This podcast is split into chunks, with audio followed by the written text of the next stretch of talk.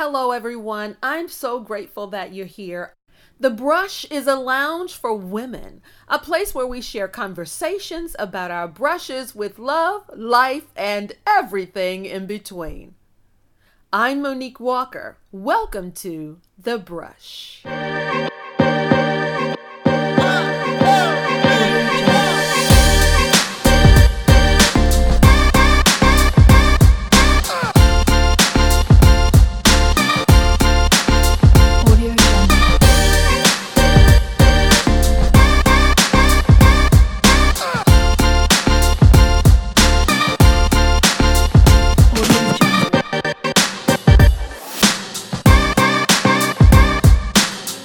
Coming up, you're going to be hearing mm-hmm. from Aiyana and Ayize Ma'at, and they are wonderful therapists. They're going to be sharing more information with us. Stay tuned.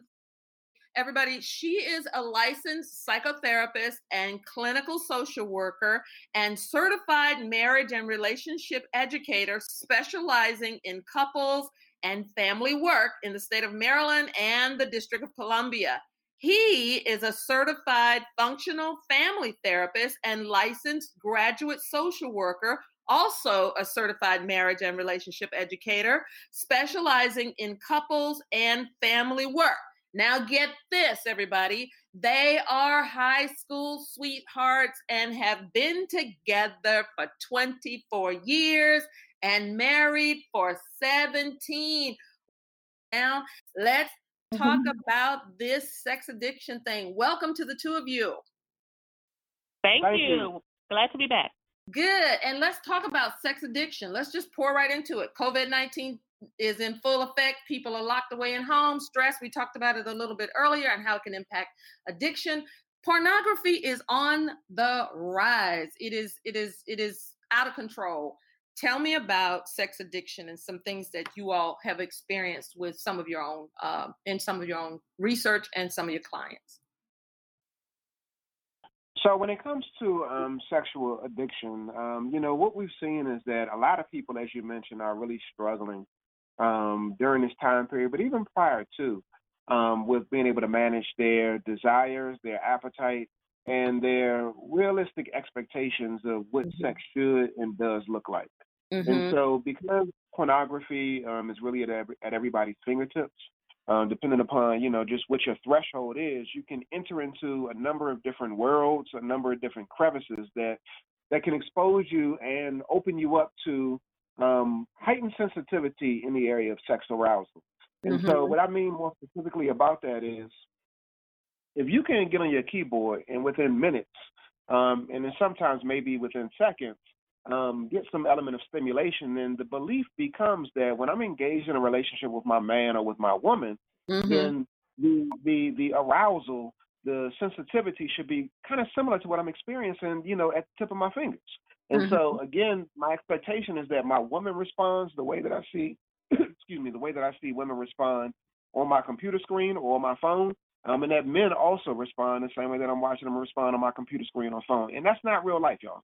That's not real Mhm. life. And so, what sex addiction really consists of is um, you develop an appetite, um, going through a period or process of uh, repetition. It's a progressive um, intimacy disorder, which really challenges people in the space of having a realistic understanding of what it means to be in a healthy, vibrant sexual relationship instead of imposing these false narratives or beliefs on what sex actually should be. And so it's a it's a really a danger zone in relationships because there's so many unrealistic expectations and people are having a hard time meeting those expectations because again, um, it's not what real love and what real sex looks like. A lot of Mhm. times they're just actors. And so Mhm. you're trying to perform in a real life relationship as you may see um, actors perform on the screen, and it just doesn't work that way. Hmm And so when we talk about addiction, and, and when I say addiction, it, it, it boils down to can't get enough. So, I mean, it's almost like a drug. You know, people on cocaine or any type of drug that, that is being abused, there's this desire to reach this euphoria that it does it either happens or doesn't happen and then you want it again and again and again and again and again but isn't that a false sense of of desire to to want to live there that to get to that place that way? Well, sure, it is, and and you you're you're right on the money with that because you know any kind of addiction is about compulsion. So when you have an addictive behavior, whether it's eating or um, sex, um, or shopping, gambling, there's a compulsion that's there to experience whatever the activity is, um, and and to get this this kind of euphoric feeling as you described, um, or this relief of um, um, whatever feeling you may be experiencing that's unwanted. So mm-hmm. you know you mm-hmm. can also move into it because you're trying to get away from things that are uncomfortable, and so there, there is this this seeking of this intense kind of um, feeling that takes you away and deflects and, and kind of uh, pulls your attention away from whatever the distress is or whatever um, you know you're you're experiencing this unwanted. The mm-hmm. the piece that here is that yes, it's taking you away from your real life. I mean, the reality is that folks who um, you know, say they are really um, on this path of really trying to recover, um, whether it's from sex addiction or any addiction, talk mm-hmm. about all the time the mm-hmm. one thing that they all have in common, they talk about um, how life is much more um, vibrant, much more clear.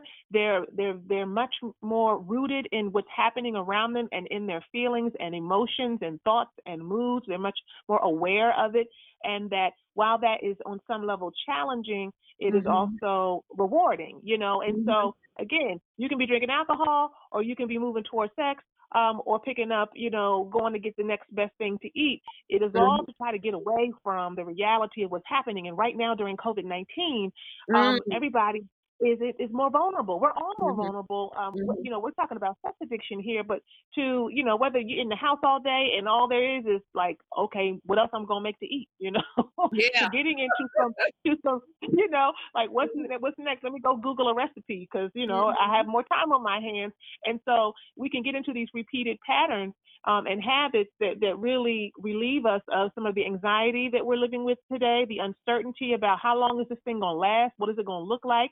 Um, mm-hmm. Are we going to ever be safe again? We have loved ones who have underlying conditions that make them more vulnerable, or perhaps it's ourselves.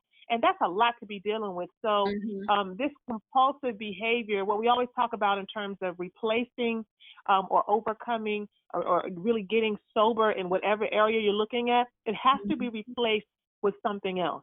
You can't just, you know, you're just going to stop cold turkey and you don't have something else, whether it is focusing on, um, you know, healthy habits or, you know, joining um, an exercise group or, you know, mm-hmm. whatever the case may be. Sometimes for folks, it's, you know, really getting rooted in their spirituality.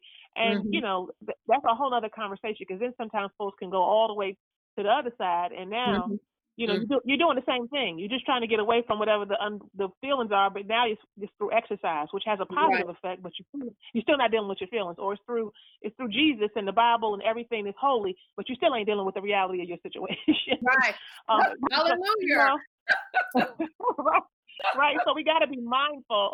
We got to be mm-hmm. mindful that we there are those people who have who are more um, predisposed to addictive behaviors. We have those um, those histories in our families um, and we can see that if we just look in our families. And it doesn't always look like, again, being strung out on drugs. You can be a workaholic. You can be any number of things um, that, that really keep you focused on something to take you away from whatever it is that's uncomfortable. So mm-hmm. this addictive piece is hard, mm-hmm. but it's definitely manageable the more aware you become. Mm-hmm. And so then I want to throw this out there the drive, the sex drive. How I mean, what what what do they do? Because you know, whatever the habit is, when because I, I was just telling somebody I have bought uh, we stocked up on food and now I don't know if I'm gonna be big, you know, small enough to get out the front door when they say we can return to society. you know, so. I've had to change my own patterns because you know I've shut my office down, so I'm working from home. But sitting here, I've developed new habits. I'm a writer. So now I'm looking to food, which I never, never, I'm like, this is not me, but I'm on top right. of it now. What about when the drive, when it's out of control and this, when it ta- overtakes you and you can't do anything about it? What are you going to do now? Because now you're locked down and what what are you what are you going to do with that drive because the intensity of it is is so unman or could become so unmanageable that you could end up hurting someone or you could end up doing damage to yourself or or, or you know you know fragmenting your own character because of a drive. What do you do with the drive?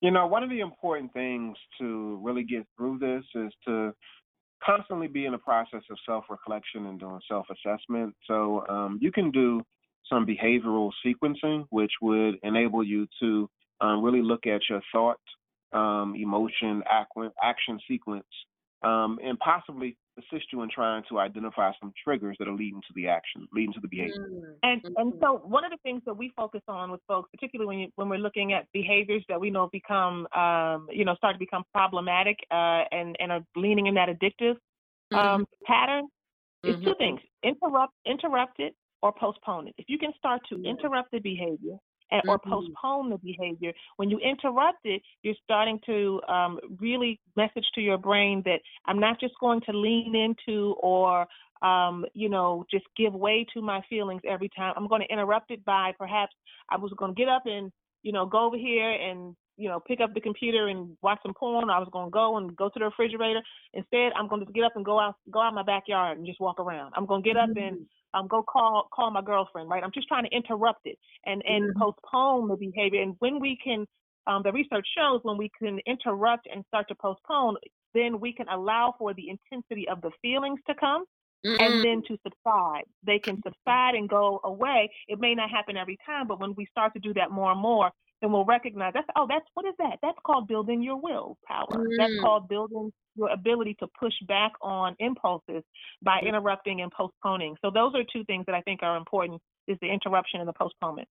Wow. Okay. And then so now you're in the behavior and you are lying to cover it up or you and, and it's escalating. What do you do when you are bringing other people into that, even to the point that you're trying to interrupt it or postpone it. But now you've included someone else because you're exposed, you're you're shut down, you're locked up, you can't do nothing. Where do, where is that? Can people still call you, or how do they, if they need help, what how, can they still reach out? Because a lot of hospitals, a lot of resources that you could normally get to get help, you can't do do you all are you all doing any kind of digital mm-hmm. support mm-hmm. through this yeah.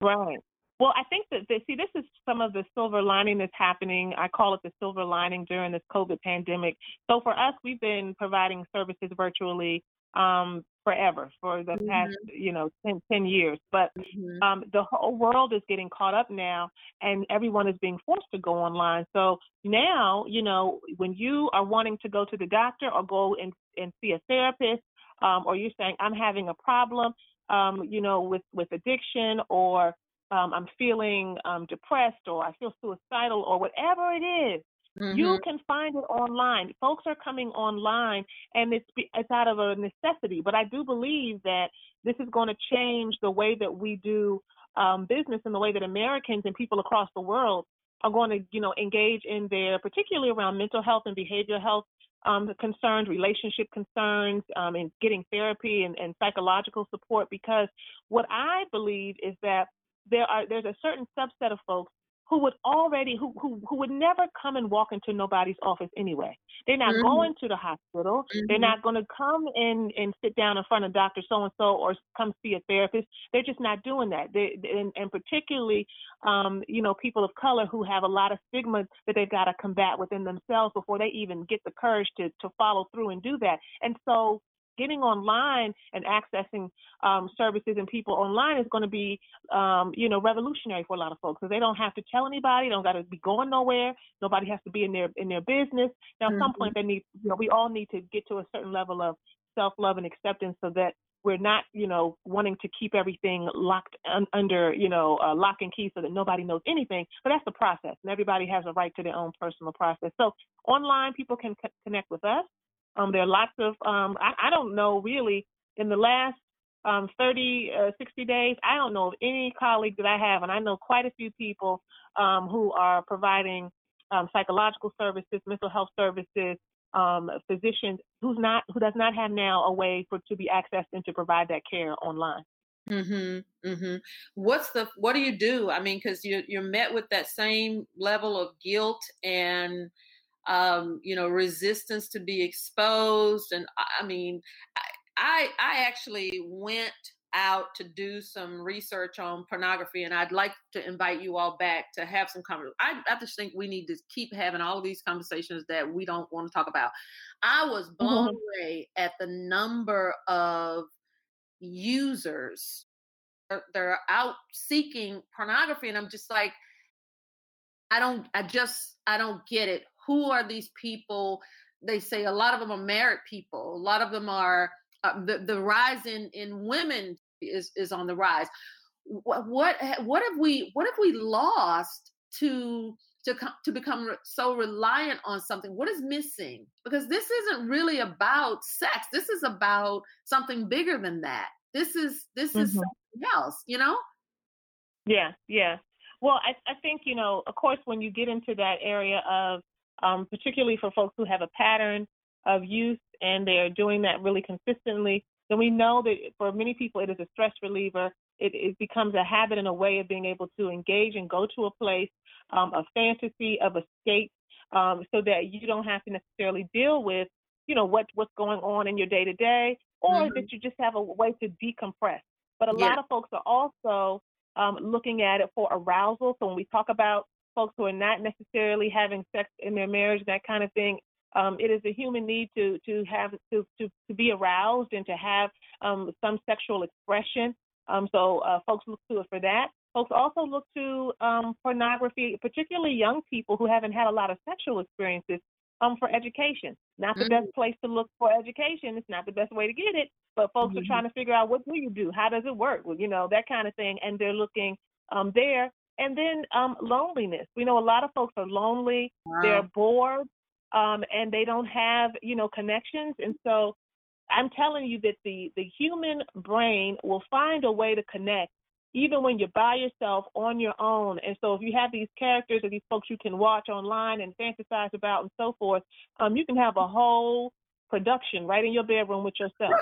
Uh, you know, and that's, that's that's really true. And so so we, we you know there there are lots of things, um, and there are couples who engage in pornography and do that together and enjoy it. It's mm-hmm. it's really about having this sense of balance and for folks to be able to be honest with themselves when mm-hmm. when there's this compulsive kind of thing going on because there are deeper things at play like you've already mentioned yeah yeah one wow. thing go ahead yeah, I was going to say one thing that I wanted to lift up is that when it comes to this area, it's really important that that um, you know people really have an appreciation for the fact that we are physical um, beings as well as mental, emotional, and spiritual. And so you know, if you neglect and if you overlook or even attempt to minimize the um, the physical nature, the the sexual drive, the biological wiring that we have to um, engage sexually um, with people, to have sexual expression, it's a normal thing. It's really a mm normal thing. So we, we don't want to demonize it and make it seem mm like it's a bad thing. Right. It's normal to have a to have a healthy or to have a sexual appetite. That's a normal thing. So with mm-hmm. that being said, what's become more normal in our society is that we've developed a microwave mentality versus a crock pot mentality. And so, um, you know, we, yeah, we have. I said we we we've developed a microwave mentality versus a crock pot mentality, where mm-hmm. we have this belief, this idea that everything is supposed to happen instantly. And mm-hmm. so, in the area of sex, um, you know, it's easier. It's much easier to again hop on your computer, hop on your phone, and type in some stuff and see some stuff and to meet that sexual need, that sexual desire um, in an instant. It's much easier to do that than to put in the work to engage your partner. Mm. And so mm. as we get older, some people get lazier. Um, mm. Um, as you get older, your body doesn't respond the same way physically. You might not be able to contort and stretch and move and and mm. um, you know do backflips and stuff like you used to. And so you know, sex can be an exhausting experience. And so I would rather not work up a sweat. I would rather not feel like I'm bend in all sorts of ways to engage in an experience, I would much rather prefer just to lay comfortably on my bed, control the experience, and engage in a session with myself. Like my wife said, a whole production all by myself. It just makes it easier. It's not the healthiest way to engage in an intimate um, you know, loving and compassionate and, and, and fully vibrant sexual relationship. But this is what people resort to sometimes just simply because it's easier. I can get my needs met without being fatigued at the end. But you know, the, the, the brain is a, is a crazy thing because I've heard people say they've done that for so long, and now it's hard to revert back to being in a relationship with another person. Yeah. They they can't mm-hmm. connect. Mm-hmm. But then the other thing is there's you know there's the, the, I don't know this you just don't get away because there's still afterwards that doesn't mean that you're satisfied or you're happy because guilt and shame mm-hmm. and and all and then the you know even if you by yourself mm-hmm. the fear of mm-hmm. the, the same thing ends up being a part of the fantasy in your mind you know what i'm saying so so yeah. i don't care how many times you you feel like you can go there and you can have these experiences you your the low is just like with a drug when you come down that mm-hmm. whatever it was is still there right yeah, that's yeah. right. That is right. That's right. That's that's the that is the root um, thing that we have to look at for all kinds of addictive kinds of patterns and, and behaviors is that there's always something underlying that that's not being met and not being fulfilled. Wow. I gotta have you back, but we got one minute to get your husband to that conference that he has. Yeah. yeah. but uh, I would thank you so much for having this conversation with me. Can you briefly, in the moments that we have left, tell people where they can find information about you, how they can get in touch with you, how they can attend some of your retreats and some of just the amazing things that you all are doing in addition to your services. If you can tell them real quickly, we'll wrap things up. Okay, well, thank you again, Monique, for having us in this yeah, wonderful podcast that you have and the work that you're doing. If folks want to continue to stay connected with us or reach out, they can find us um, at blackloveandmarriage.com. That's our blog. Um, and when you go there, there's lots of resources and information, videos and articles and so forth. And there's also a way to get in touch with us. We provide um, counseling and coaching um, online, and um, and you can stay connected by going there and getting on our email list as well, so that you can stay updated with upcoming events. Thanks you so much. You are so welcome. I had one last question, and, and I don't know if he can grab this. What are y'all doing with the children? How do you find intimacy with all the babies at home 24 hours a day now? Let me tell you something. We got we got structure up in here, okay? We got structure. We like, look, it's time to go to bed. Your time is up. My husband does not play. He's like, um, it's time to be up. It's time to lay down. It's time to go do this. And so that has was been has been our saving grace because he's probably the more structured person uh-huh, between uh-huh. He, he and I.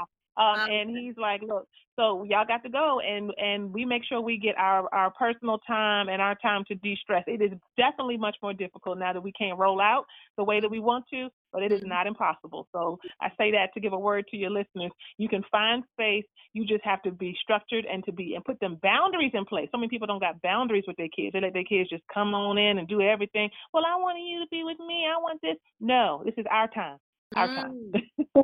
Setting time for yourself. I'm going to have to have you back. And thank you both so much for joining us today. I really, really appreciate this. Go check them out, guys. I follow them on Instagram. You will really see what you hear today. They are the real deal, 100%. Thank you both so much for joining me today. Thank you so much for having us. Mm-hmm. All right. We'll talk again soon. Keep up with The Brush on Instagram and Facebook at The Brush Lounge. Also, check out the Brush Lounge community at www.thebrushlounge.com.